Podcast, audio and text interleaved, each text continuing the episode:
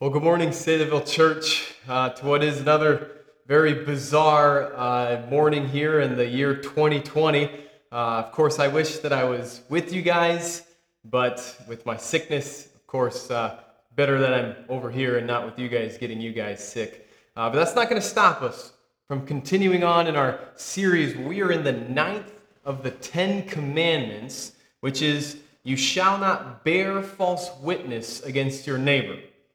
Or, in a more straightforward sense, don't lie.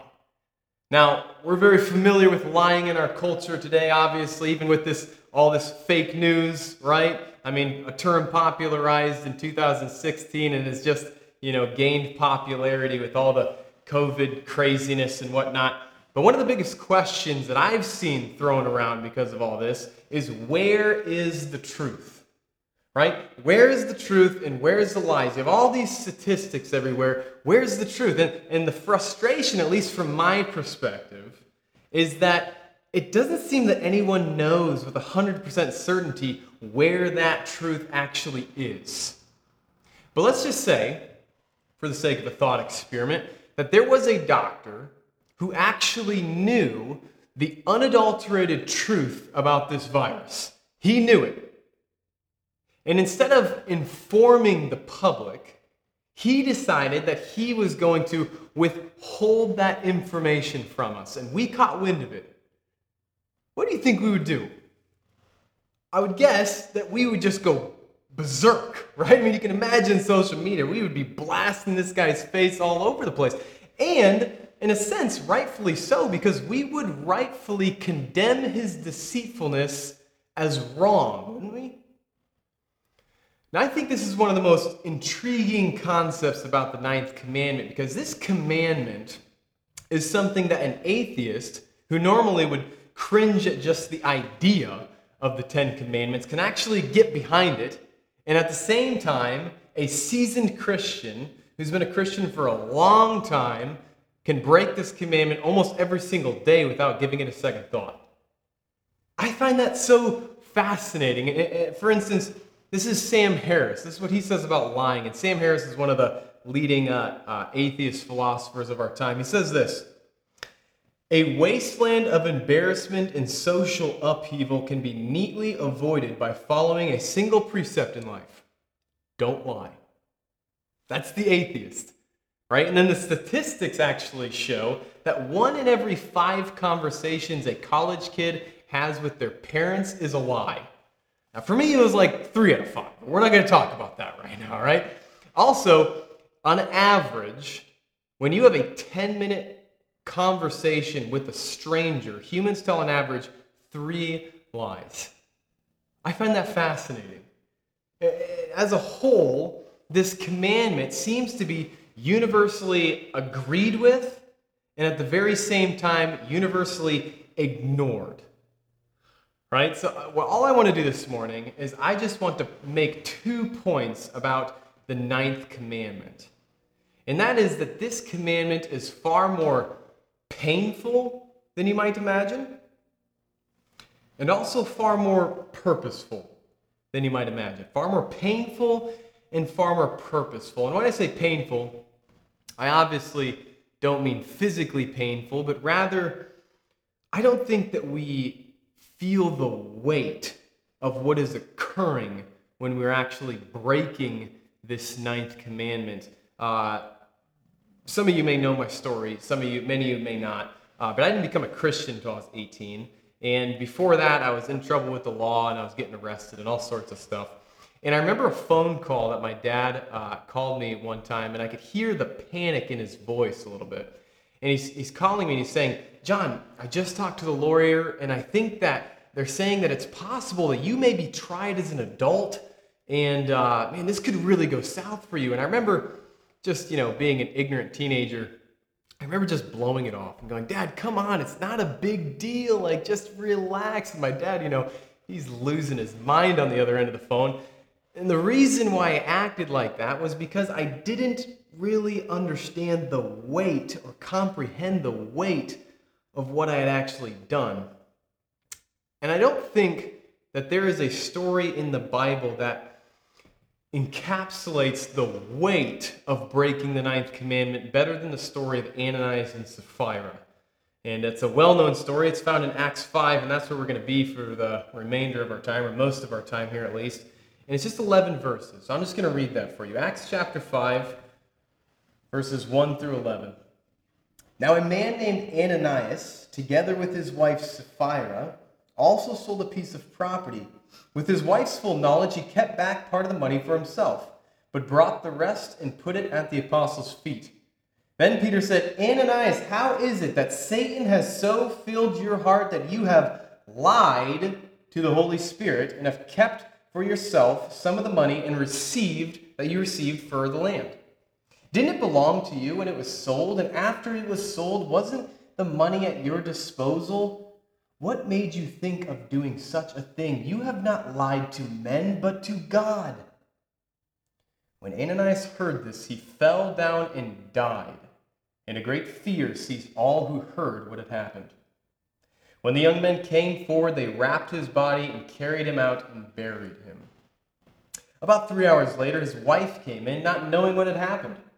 Peter asked her, Tell me, is this the price that you and Ananias got for this land? Yes, she said, that is the price. Then Peter said to her, How could you agree to test the Spirit of the Lord? Look, the feet of the men who buried your husband are at the door, and they're going to carry you out also. At that moment, she fell down and died.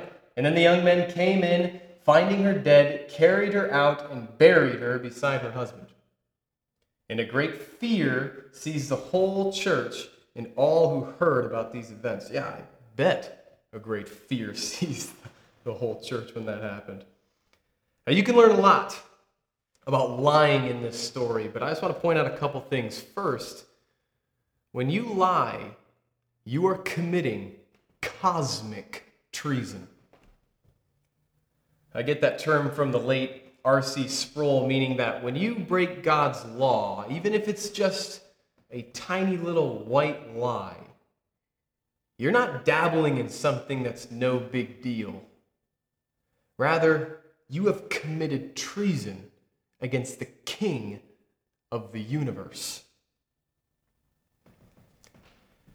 Now, admittedly, that's hard for us to wrap our minds around because virtually everyone, when they first hear this story, their first reaction is to say, That's unfair, God. You can't do that. You can't kill somebody for lying. Or can he? The stories clearly seem to think that God could kill somebody for lying. Just the other day, I was meeting with a friend of mine who uh, is a skeptic.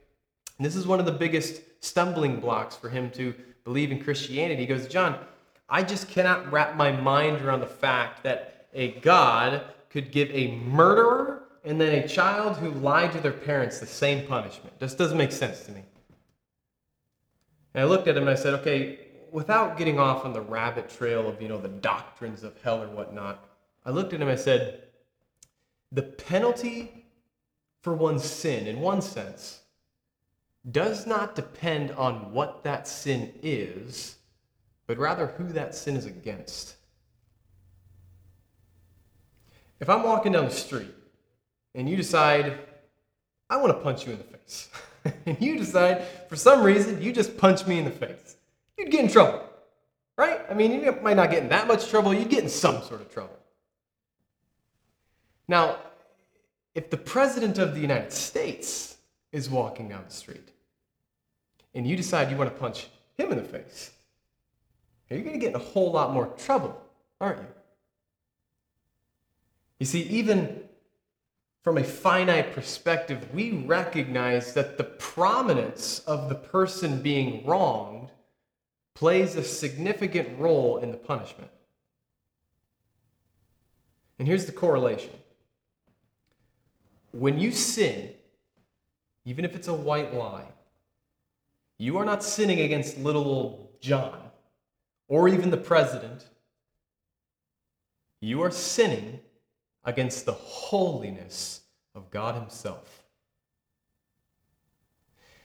And because God is a just judge, His holy wrath rightfully remains on you.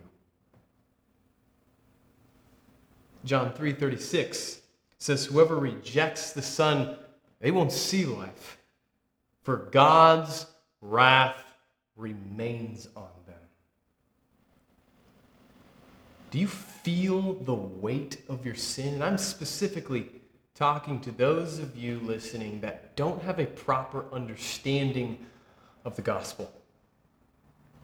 Because when you sin, when you lie, even if it's a little white lie, you're not dabbling in something that is no big deal. You are dabbling in something that has the potential to condemn your soul. It's serious stuff, painful stuff. But this story also shows us that lying exposes our idols. So just the other day, I'm on Facebook and uh, I have a friend Facebook message me.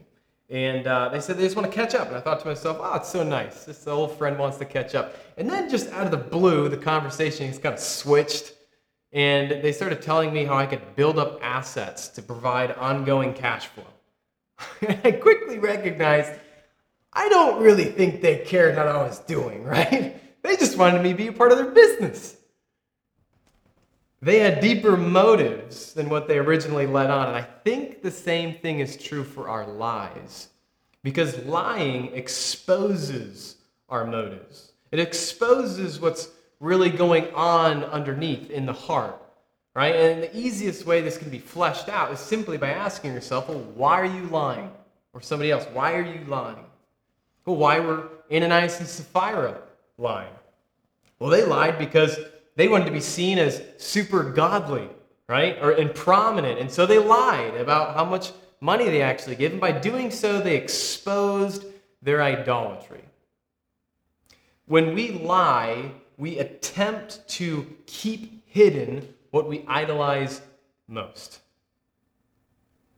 So maybe you're lying to your spouse so that you can keep your idol of pornography hidden. Or maybe you're lying to your friends and your coworkers to keep your idol of your reputation alive. Or maybe you're even lying to the government to keep your idol of money in your pocket. Well, whatever the case may be, your lying exposes the motives of your heart. And as Jeremiah tells us, your hearts left to themselves are desperately wicked and destructive. This story also shows us that lying is destructive to the people around us. And this is obvious that Ananias' lying drugged Sapphira down to the grave with them, right? And this is probably the most obvious effect of lying because all of us have been affected in one way or another when someone has lied to us. We felt the destructiveness of it.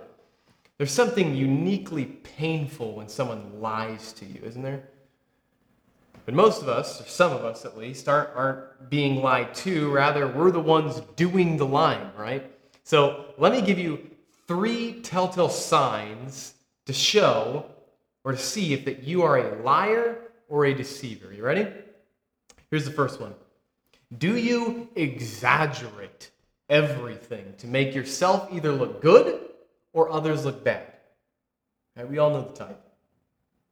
Secondly, do you tell a lot of half truths?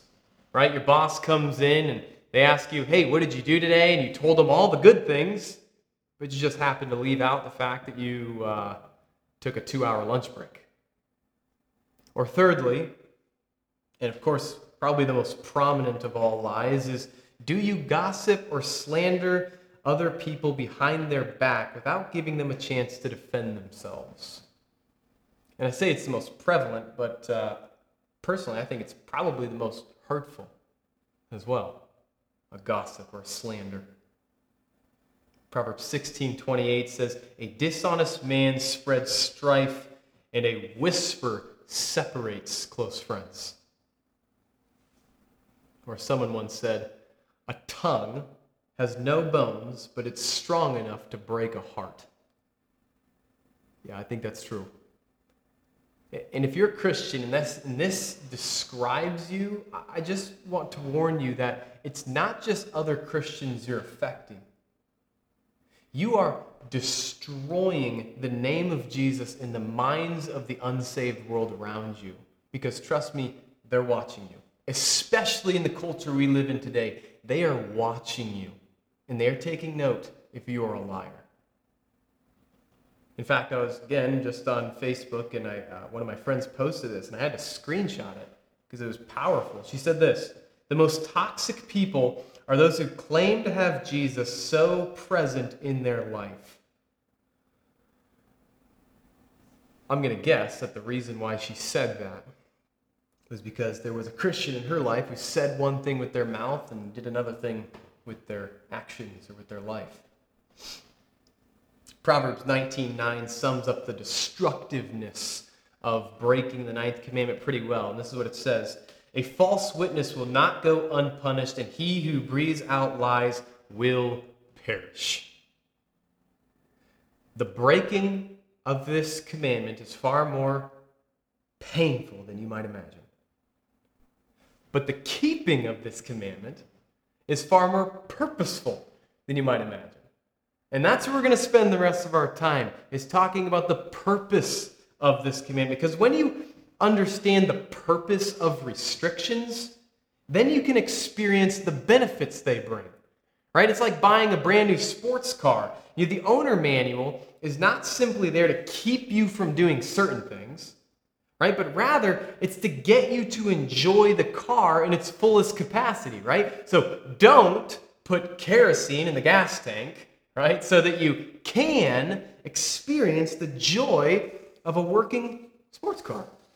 And that essentially is, is the point of this commandment. It, this commandment's not simply to get you to stop lying. Yes, yeah, stop lying, that's true. But it's not just to get you to stop lying, but mainly to drive you to the truth the pleasure of it. And that's what I'm going to do for the remainder of our time. I'm going to give you four outcomes of living in the truth. And the first one is by far the most glorious and the most amazing. And for some of you here, the one you need to pay most attention to. And here's what it is the first outcome is that the truth sets you free from the punishment of treason. So there is a historical conversation that happened 2,000 years ago with a Roman man named Pilate and a Jewish teacher named Jesus that you may be very well aware of, and some of you may know exactly the conversation that they had. And Pilate was asking Jesus questions about his kingship, and this was right after Jesus was arrested and hours before he was flogged and then killed.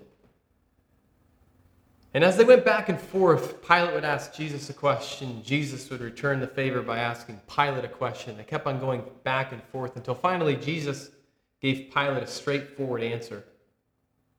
And this is what he said to the question Are you a king? Jesus said, Pilate, you say that I am a king.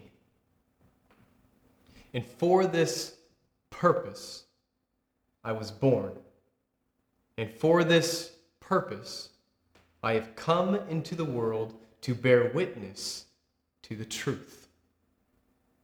Everyone who is of the truth listens to my voice.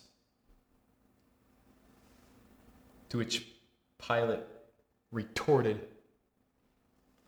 probably with a sneer in his face, What is truth? Well, the, the truth of the matter is that every single one of us has broken God's law and has committed cosmic treason against our king. And this king could have rightfully just condemned us right there on the spot and been done away with us. That would have been the just thing to do. But he didn't. Rather, he showed us common grace by allowing us to scamper off in our rebellion. And then finally, he eventually sent help. But when he sent help, he didn't just send some ambassador or some prophet, or even an angel. When the king wanted the job done right, he sent himself. King Jesus came down to earth to fulfill the law and to pardon you and I from our treason by offering us his righteousness. And this is a gift for anyone, to anyone who would hear his voice and follow him. Now, some of you here this morning that are listening, you've never truly recognized that you are a sinner who desperately needs the king's pardon found only in the truth of the cross. Jesus says in John 14, 6, I am the way, I am the truth, and I am the life. Not a single person comes to the Father except through me, except through the King. So ask yourself that. Has the truth set you free? I'm begging you to ask yourself that question this morning. Because if it hasn't, then just contemplate. Just contemplate the possibility that you are missing out on the greatest purpose you could ever be a part of. Uh, it's obvious that that's what that's that's the truth outcome that I think is the most glorious. But there are more, so let's move on. Uh, but for the rest of these, you have to be set free first. And here's the second one Second outcome for living in truth is that the truth leads you to a life of integrity. Now, don't ask me why, but um, uh, I had to take two math classes uh, when I got my theology degree. I don't know, maybe just because I was really stupid, so they made me take a couple of them. But I did learn something. I learned what an integer was. And lucky for me, that actually comes into play here because the word integrity actually comes out of that word integer, which means a unit of one, which means it's getting at the idea that integrity, you're, when you're a person of integrity, you're not double minded, right? You're not two minded, you're one minded, you're single minded, meaning that you're not, uh, you don't say one thing and then do another, right? You don't act one way at church and then another way at work, and then another way with your friends. You don't have all of these things cut up into pieces, but rather you consistently speak and act in a way that is in accordance with God's word. So, for instance, a person of integrity is not a gossip, but rather he thinks long and hard before saying anything about anyone when they're not around. So, this is what Philip Ryken says that we should ask ourselves right before we speak about somebody else when they're not around. He says this Is what I'm about to say true? If so, does it really need to be said to this person in this conversation? Would I put it this way if the person I'm talking about were here to listen? If not, if our words fail to meet these simple tests, then it would be better for us to not speak at all. So a person of integrity doesn't gossip. Also, a person of integrity doesn't listen to gossip, but rather they stand up for the character of the person being talked about because they're not there to defend themselves. This one was a huge one for me, extremely convicting because I am totally that person. I'll say, yeah, I mean, I don't, I don't gossip that much, but uh, I'll sure listen to gossip pretty easily, right? Oh man, wow, that person's really screwed up. But that according to God's word, is sinful. In fact, Proverbs 17 4 says, An evildoer listens to wicked lips, and a liar gives ear to mischievous tongue. Or as the Puritan Thomas Watson said, he that raises a slander carries the devil in his tongue, and he that receives it carries a devil in his ear. But it's not just words, right? We said words and action in accordance to God's word. And so it's also action.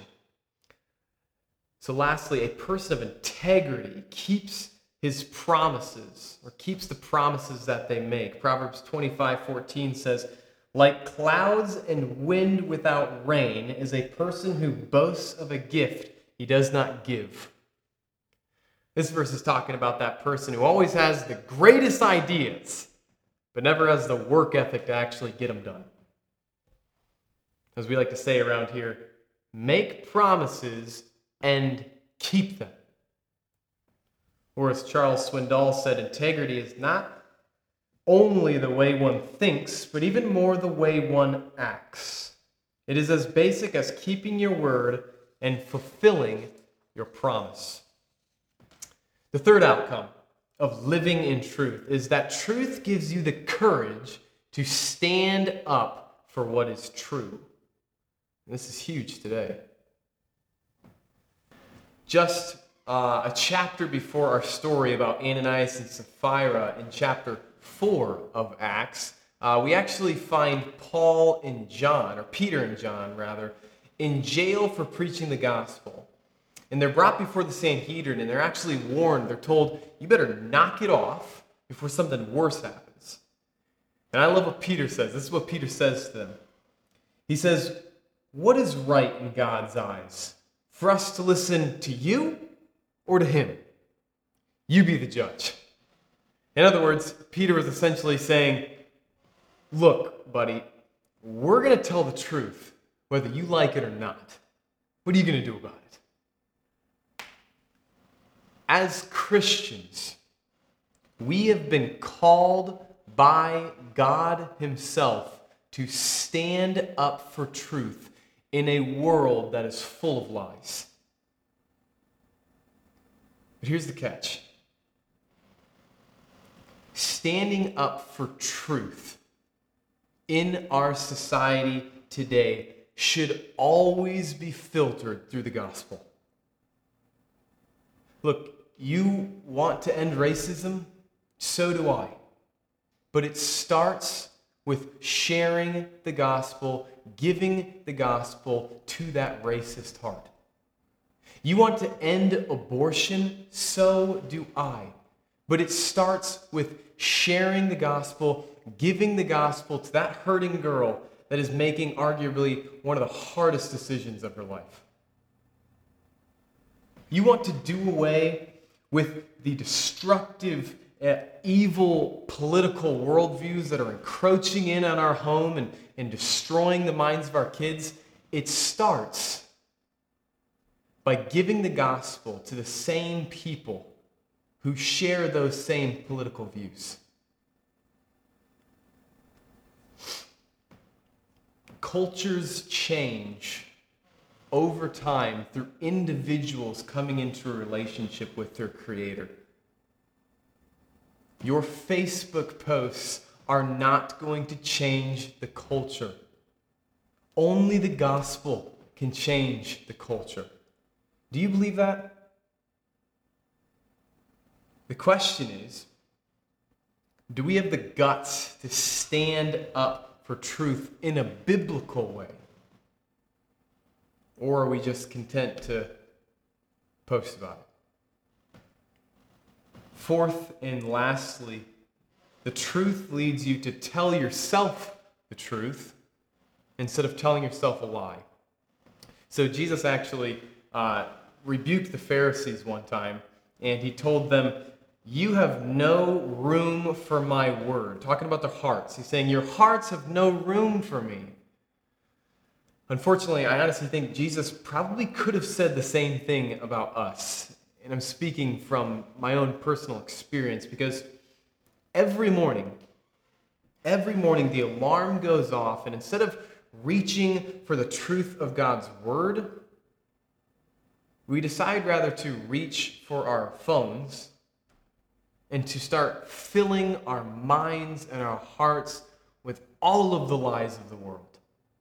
We reach for our phones, they're filling us with lies, and as a result, we're so full of crap, essentially, that there's no room for God's Word. When we sit down in the morning to read our Bible, there's just simply no more room in our heart because we're so full of what we've been watching and reading.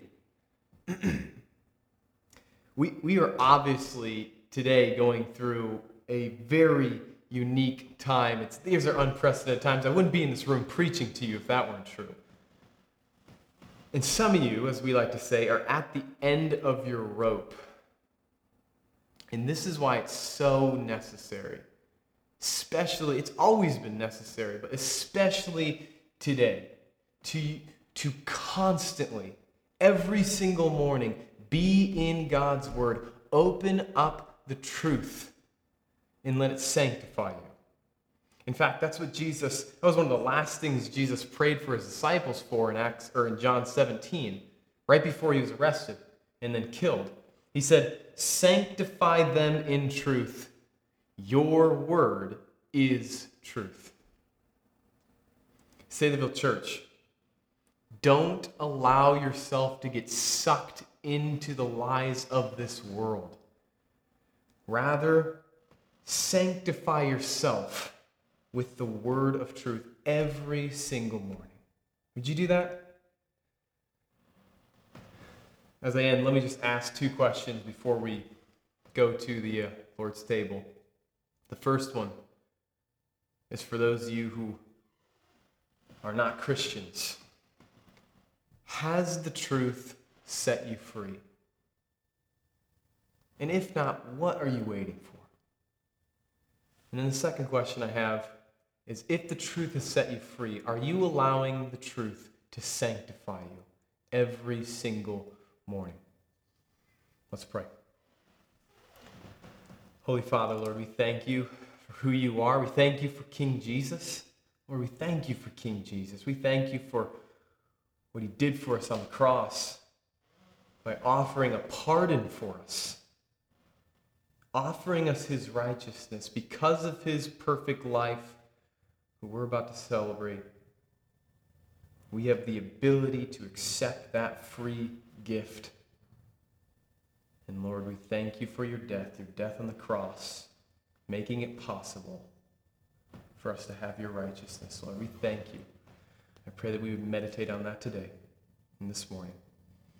We love you. In your son's name, amen.